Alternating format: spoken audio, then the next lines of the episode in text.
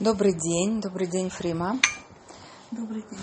Мы начинаем долгожданную э, беседу по, по Магеллатруд. У нас 18-я беседа. Я думаю, что у нас будет две или три беседы по Магеллатруд. Сегодня первая. В связи с Шавот. Э, мы уже немножко упоминали, собственно, в связи с э, Сферата Омер, немножко мы где-то затрагивали этот э, вопрос насчет праздника Шивот. Я бы хотела только напомнить несколько э, очень известных всем вещей.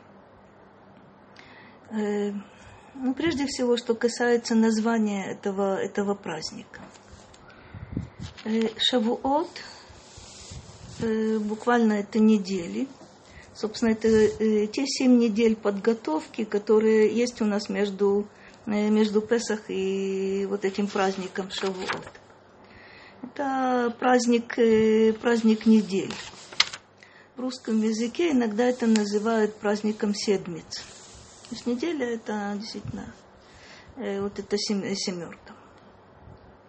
Уже на это обращают, обращают внимание, то есть, собственно, это связывает меня связывает этот праздник с каким-то с каким-то процессом.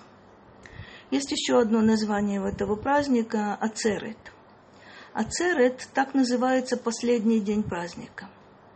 То бишь изначально мы понимаем, что э, праздник Песах должен был завершиться вот в этот, э, вот этот день, э, день Ацерет. Это завершение праздника Песах. Исход из Египта э, получают свое истинное значение именно тогда, когда народ приходит э, в пустыне Синай, горе, горе Сина и получает там э, Тору. То есть поэтому есть вот это название Ацерет. Третье название праздника Хагабикурим. Это праздник первых, э, первых плодов. Если Песах, там, собственно, определяется судьба будущего урожая э, зерновых, то э, Шавуот. Здесь решается судьба э, плодов, плодов дерева. Хага Бикурим, я, к сожалению, не смогу сейчас об этом много, много что-то сказать. Ну, собственно, первые плоды. Бикурим. Имеют интереснейшее значение, собственно, в Торе. Имеют значение в еврейской традиции. Только напомнить, что э, в пасхальной Агаде есть у нас э, то, что называется, э, входит почему-то туда, в текст пасхальной Агады, микрабикурим. То, что произносили, доставляя в храм первые плоды. А, как вы наверняка помните, речь идет о том, Э, откуда мы пришли, кем были наши, кем наши были, были предки, и каким образом Всевышний нас э, э, вывел, вывел из Египта, привел на эту землю, на, зем, на землю Израиля. И вот тут первые плоды.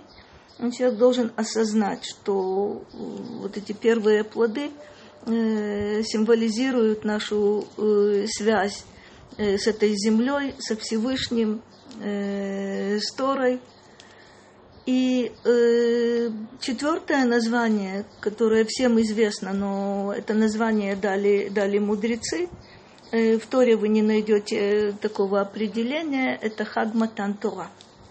Это день дарования Торы, это э, праздник дарования Торы. Э, не Каббалат Тора, потому что принятие Торы это э, каждый день, это постоянно. А в году есть один такой удивительный день, который называется э, Хагматан Тора. Э, если мы зададимся вопросом, какой текст мы бы подобрали для, для того, чтобы отметить этот, э, этот день, то по всей вероятности мы бы сказали, что это Парашат Итро, собственно, 10, 10 заповедей, это действительно связано с этим днем. Но я бы хотела, э, чтобы мы обратили наше внимание именно на Мегила Труд.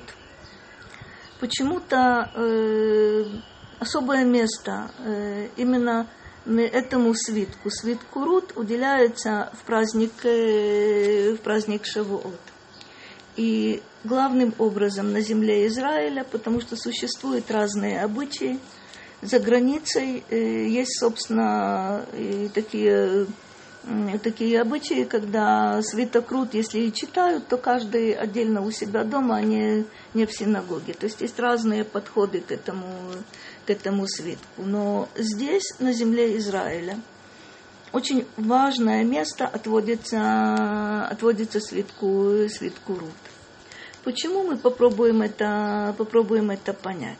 Здесь тоже есть э, тема принятия, принятия Торы – Здесь есть э, удивительная тема хесед, вот этой милости, на которой, на которой все, все построено. Собственно, э, если мы попробуем ответить на вопрос, почему нам, э, нам дана Тора, ответов может быть великое множество – качестве ответа обычно приводят вот это знаменитое на асе, а впоследствии на асе венишма, то, как мы ответили на предложение э, э, даровать, нам, даровать нам Тору. То есть наша готовность принять Тору, собственно, это, этим объясняется вот, это, вот этот великий дар, который мы получили. Во многих отношениях э, мы также можем понять, что со стороны Всевышнего это хесед, это милость, это э, дар, как будто бы нами, нами и незаслуженный, незаслуженный э, на, на разных-разных э, этапах. Ну, попро- попробуем э, увидеть здесь несколько, я постараюсь показать вам несколько параллелей, которые э, обычно, обычно возникают, когда мы с вами читаем э, э, Свитокрут. Отправная точка, разумеется, это наш праотец Авраам, который приходит ко Всевышнему благодаря Хесед. Это то свойство, которое было присуще Аврааму – это, собственно, тот канал э, связи, который устанавливается между Авраамом и между, между Всевышним. Милость, э, которая исходит от Авраама по отношению ко всем людям вокруг, и та э, милость, которую тот хесед, который Авраам ощущает, э, видит э, в том, как Всевышний э, управля, управляет этим миром. Свойства хесед мы увидим также, также и у Рут. Я хотела бы только обратить ваше внимание еще на одну, на одну маленькую деталь. Из пяти свитков э, два называются женскими именами. Это Эстер и Рут. В свитке Эстер имя Всевышнего не упоминается ни разу. То есть никакое из имен напрямую не упоминается. Э, в свитке Рут упоминается э, несколько имен Всевышнего. И, э, как мы говорим, одной из заслуг Боаза, кстати, было то, что он э, вводит имя Всевышнего в приветствие. И ему с именем Всевышнего э, отвечают – сейчас, собственно, мы не пользуемся, не пользуемся этой формулой. Формула действительно интереснейшая. Когда Боаз своим жнецам, своим, э, своим слугам э, в качестве приветствия говорит Ашем Имахем, Господь с вами. Отвечают они ему, Еварехеха Ашем, да благословит тебя Господь. Это то, что было, э, то, что вводит э, Боаз и его судебная, судебная палата. Впрочем, мы сейчас, когда мы э, ну, не слишком обращая на это внимание, приветствуем друг друга, говоря шалом, мы тоже произносим имя Всевышнего. Но у Боаза это очень, проявляется очень, очень ярко, как мы увидим, собственно, и в дальнейшем. С чего начинается свитокрут? Эм, коротко, мудрецы э, расшифровывают, собственно, вот этот лаконичный рассказ.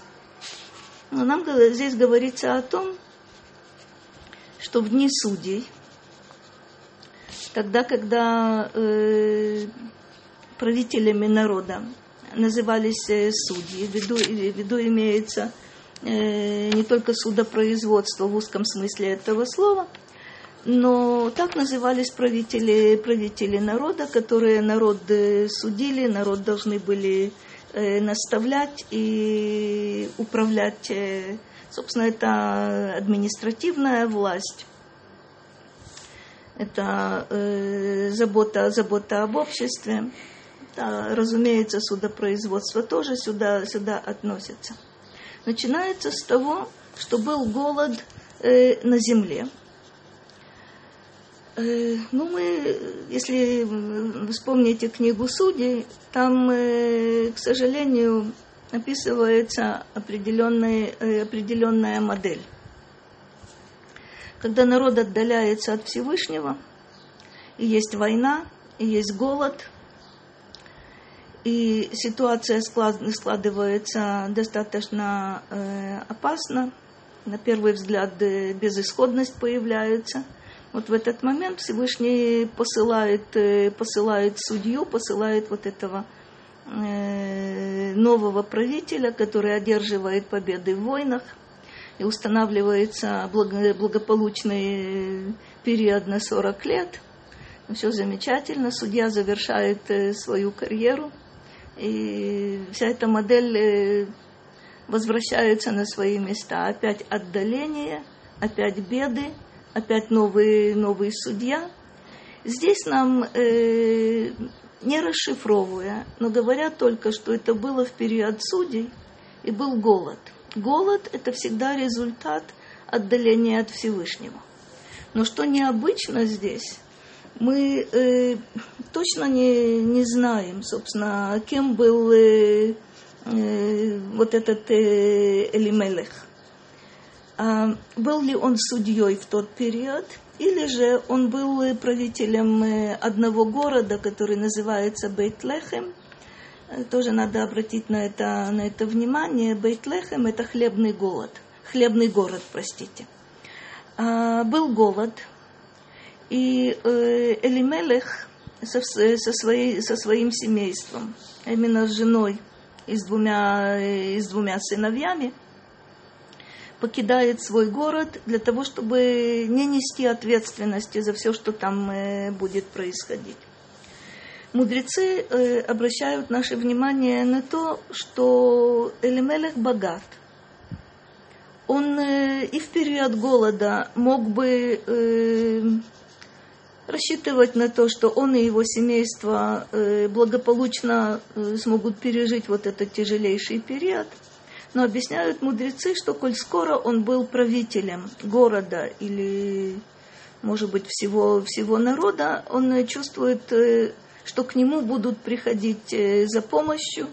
И говорит Мидраш о том, что Элимелех э, боится, что вот голод закончится.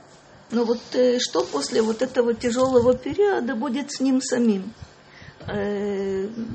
каково будет его материальное положение, какова будет его э, позиция в этих новых, в новых условиях. И поэтому он поднимается со своего места. Сначала только э, начало, э, здесь удиви, удивительная вещь. То есть сказано просто «Ваелех иш мибейт лехем Евуда, лагур бездеймо авгу ве ишто ушнейвана». Это начало, начало Мегилат, Мегилат Рут что некий э, Иш так называется в Торе и во всем Танахе только достойные люди, только высокопоставленные. Некий человек, дальше будет он назван по имени, из города Бейтлехем в Иуде, отправляется изначально Лагур Бездей Моав. То есть там на полях Маава изобилие. Там на полях Маава никто не будет э, рассчитывать на помощь, э, на помощь Элимелеха. С ним идет его жена и два, и два сына. Э, и уточняются имена двух этих Элимелех, имя, имя жены Наоми, это тоже очень необычная вещь. То есть сразу мне говорят о том, что она тоже известная, известная личность. И сыновья называются по именам. А имена достаточно э, странные, э, как будто бы на первый взгляд могут показаться. Это Махлон и Кильон. Махлон, мы слышим здесь э, слово махала, болезнь, но мы слышим тут также и слово мехила, прощение.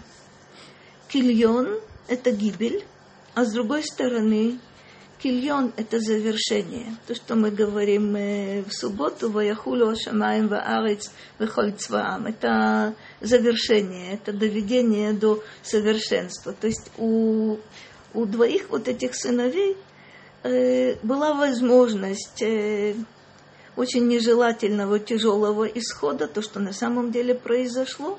И была также возможность э, прощения, завершения, совершенствования – они выбирают, э, собственно, из двух этих э, вариантов, к сожалению, совершенно неприемлемый. Итак, вначале Элимелех, собственно, решение ему принадлежит, отправляется на поля Маава для того, чтобы жить там временно. То, что сказано лагур, только, только временно там оставаться – пока не завершится э, вот этот тяжелый период э, голода. Появляется удивительно, удивительный такой переход. Элимелех умирает, он как будто бы отправляется на поля Моава для того, чтобы защитить свою жизнь, свое состояние, свое, э, свое положение в обществе. Первым умирает, умирает он. Хотя мудрецы подчеркивают, что э, предшествовало смерти, смерти Элимелеха разорение. Может быть, не полное разорение, но человек всегда получает какие-то предупредительные знаки. Ну, в третьем стихе э, Могила Труд говорится о том, что умер Элимелех, называется здесь Иш Наоми. Тоже необычная такая, такая вещь. Э, обычно мы говорим о женщине в Танахе как о чьей-то жене. Тут в момент смерти Элимелеха подчеркивается, что он муж Наоми. То есть она постепенно, вероятно, при вот этих э, тяжелых каких-то обстоятельствах, при в период испытаний, она э, становится главной в доме. Но сказано удивительное, Ватиша Эр Ги Ушней Банея. Вначале сказано, что умирает Элимелех, и остается на Ами и два, и, и два ее сына. Опять же, она, она на, первом, э, на первом месте. Что происходит после смерти Элимелеха? Сыновья женятся. На ком они женятся? Ваисулахем нашим Моавиот. Шема Эхад Орпа, ושם השני טרות, וישבו שם כעשר שנים. Тоже необычная немножко, немножко ситуация. Они женятся, подчеркиваются, что обе женщины Моавиот, ну это понятно, коль скоро они на полях Моава, то и жены их будут, будут моавитянками. Зачем мне нужно знать и это подчеркивается опять же, что э, одна, имя одной Орпа. Вы видите, Орпа это от Орев. Кстати, те же самые буквы составляют э, слово Паро. Это э, э, жесткость, э, закрытость и э, жестокость. Хотя, как мы увидим в самом начале, э, как будто бы э, так и Номи оценивает Орпу. Оценивает она ее очень высоко и ставит, э, собственно, рядом, э, рядом с э, Рут. У второй, у, второй жены имя Рут. И там они остаются, но уже сказано в Ешву. Лашевет это постоянное место жительства. Если вначале хотели временно там переждать голод, то есть Элимелех хотел, то сейчас, после смерти Элимелеха, это уже э, поступок сыновей после того, как они женились и стали самостоятельными людьми. Это э, жить постоянно. Так продолжается 10 лет. И умирают Махлон и Кильон. И сказано «Ватиша эрха иша мишне еладея уми иша». Интересным образом повторяется дважды слово «ватиша эр» – «осталось». Э, Слово э, очень э, интересно с точки зрения значения этого слова. Э, Ватишаэр – это остаться. А обычно, когда мы говорим о человеке, который выжил какой-то беде, в каких-то обстоятельствах тяжелейших, это называется сарид, это называется лисрод – Лейшаэр – это э, что, тут, что тут за значение? Э, шираим или шиярим – это после ухода главного. Это после того, как э, э, лишился человек главного. И то, что остается, это некий остаток. То есть так э, Номи чувствует, это то, то, как она переживает утрату мужа, а впоследствии утрату э, обоих своих э, э, сыновей. Э, именно после, после смерти э, двух сыновей, Махлона и Кильона, только теперь, когда решение зависит э, исключительно от Номи, она сказано, что она поднимается для того, чтобы э, уйти с полей Моава, для того, чтобы э, покинуть э, поле, поля Моава. Почему? Потому что именно в это время она слышит, что Всевышний э, помянул свой народ и э, дал ему хлеб.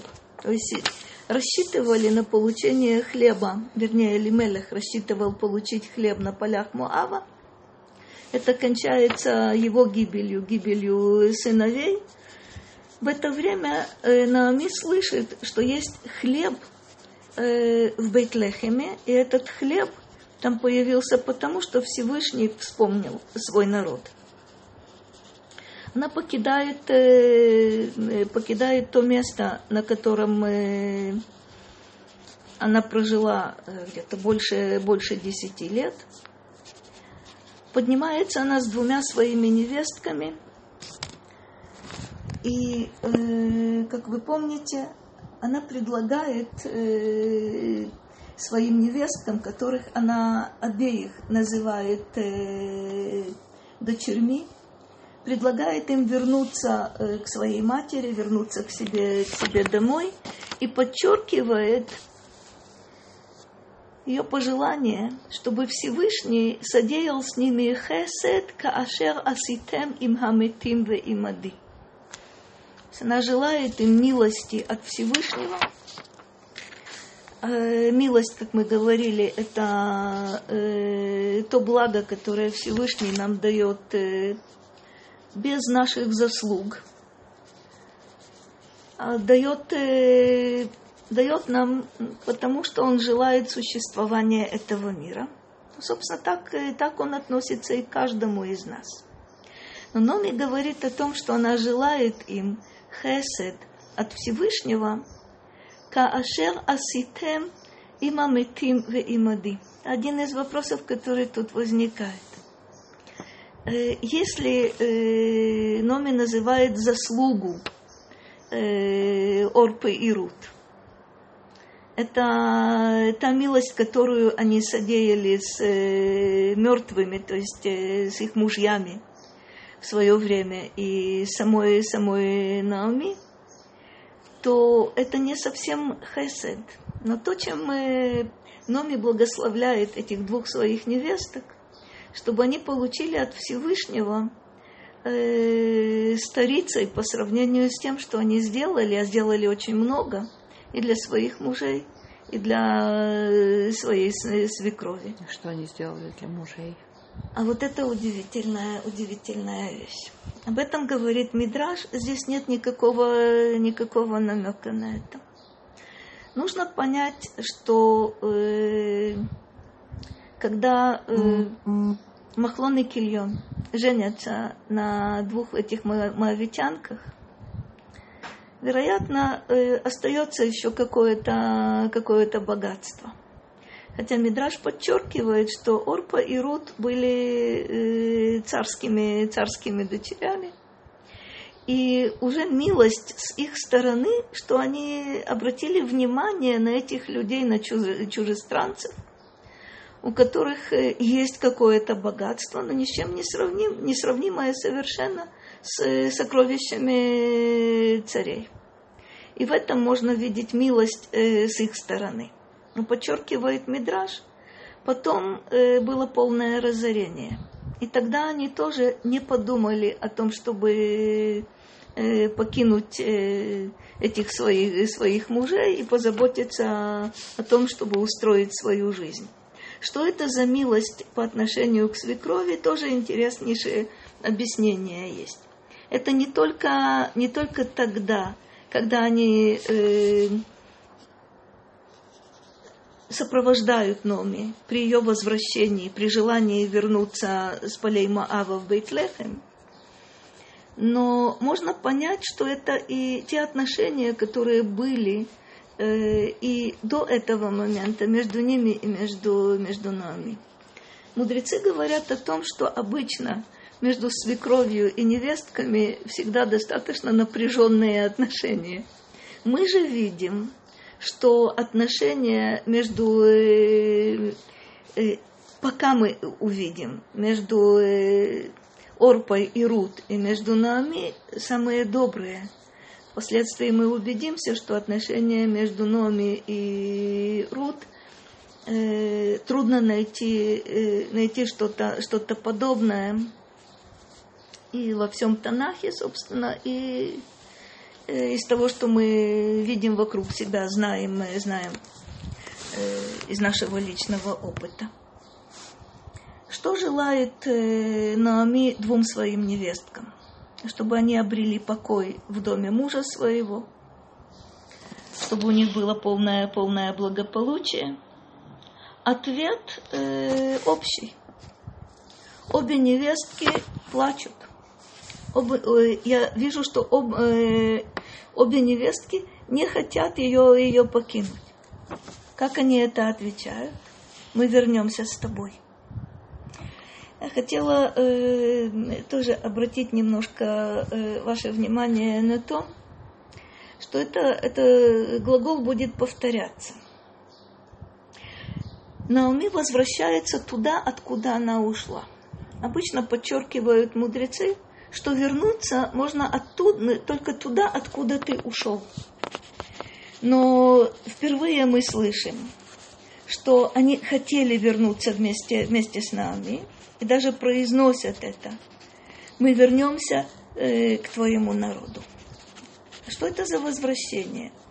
Вы, разумеется, видите, что здесь, э, собственно, есть косвенное указание на Лота – это тот лот, который по своему выбору, по своему желанию э, отправился вместе с Авраамом. Аврааму Всевышний повелел Лехлеха. Лот выбирает э, Авраама, не своего деда, не своего, не своего дядю, то есть не то место, откуда они ушли, не, не, не Харан, там, где остался, остался дед. Лот делает свой выбор, он идет вместе, вместе с Авраамом.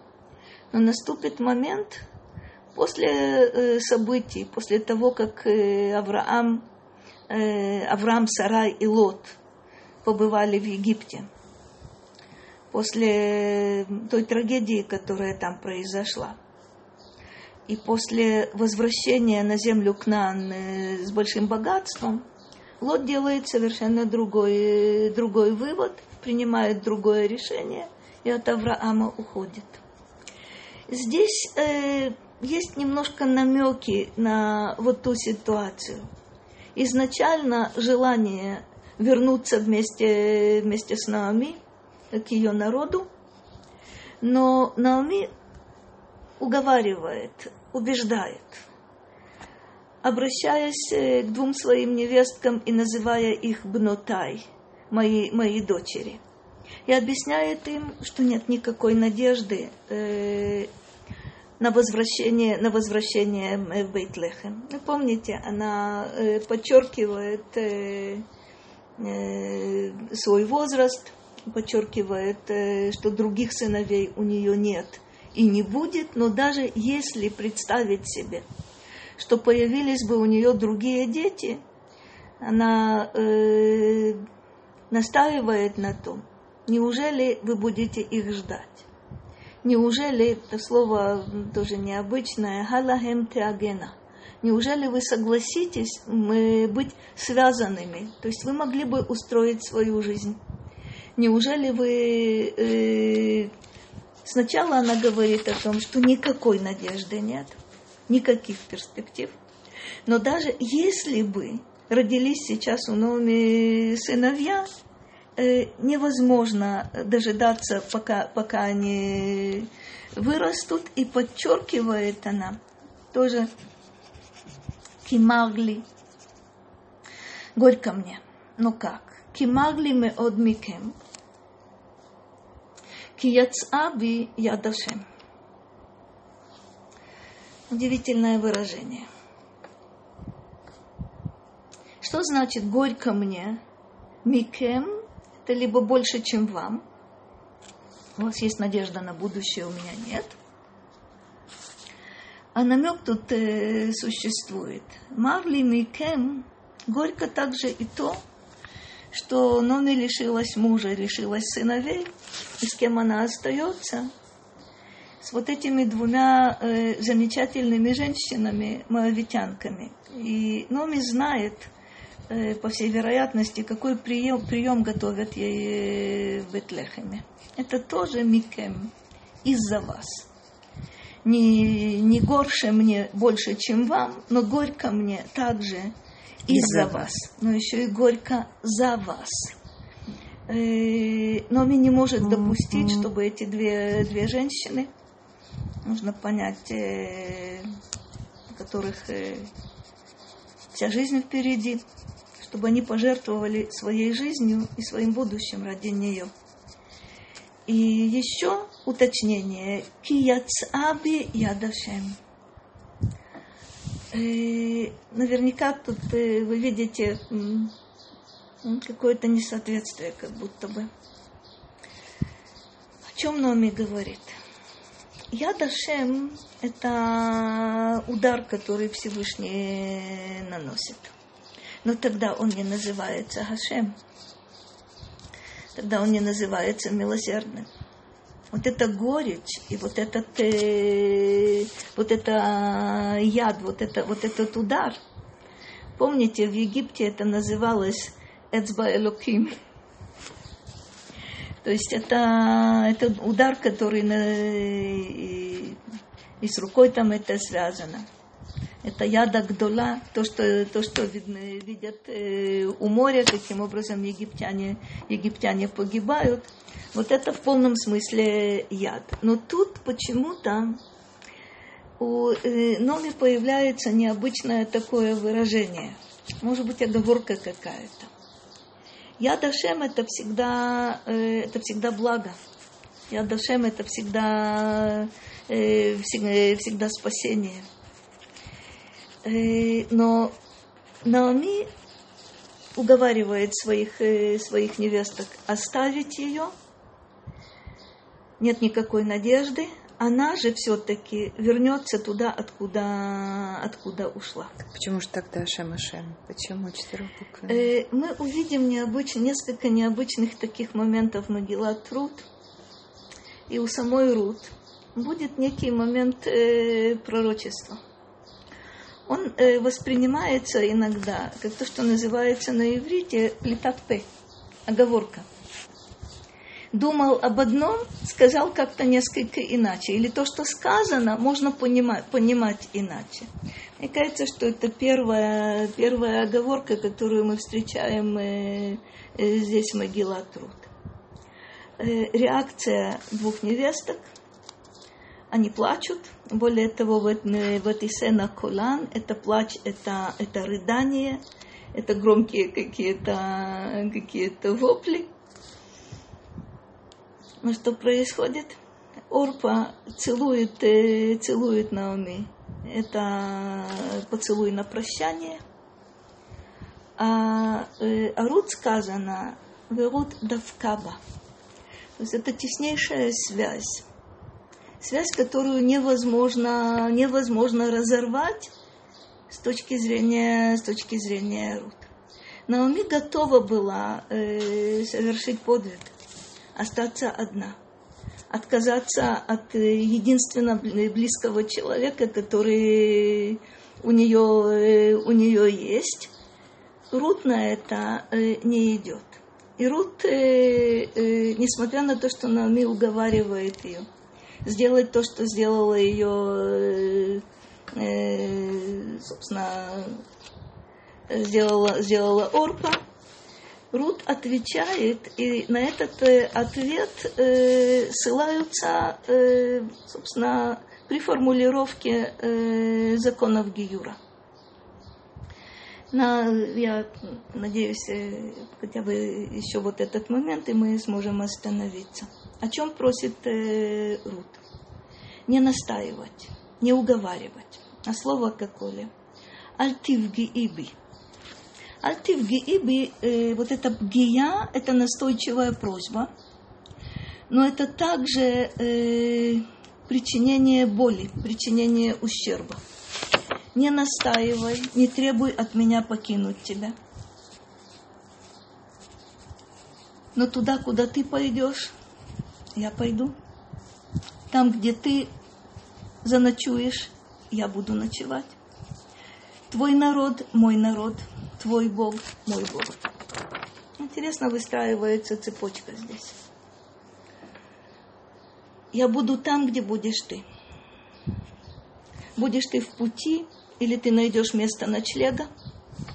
С каким бы ни было твое, твое положение, где бы ты ни оказалась, в каких бы условиях ты ни оказалась, отсюда следует твой народ, мой народ, и твой Бог, мой Бог. Дальше удивительная вещь. Там, где ты, уми... там, где ты умрешь, я умру. И там похоронена буду.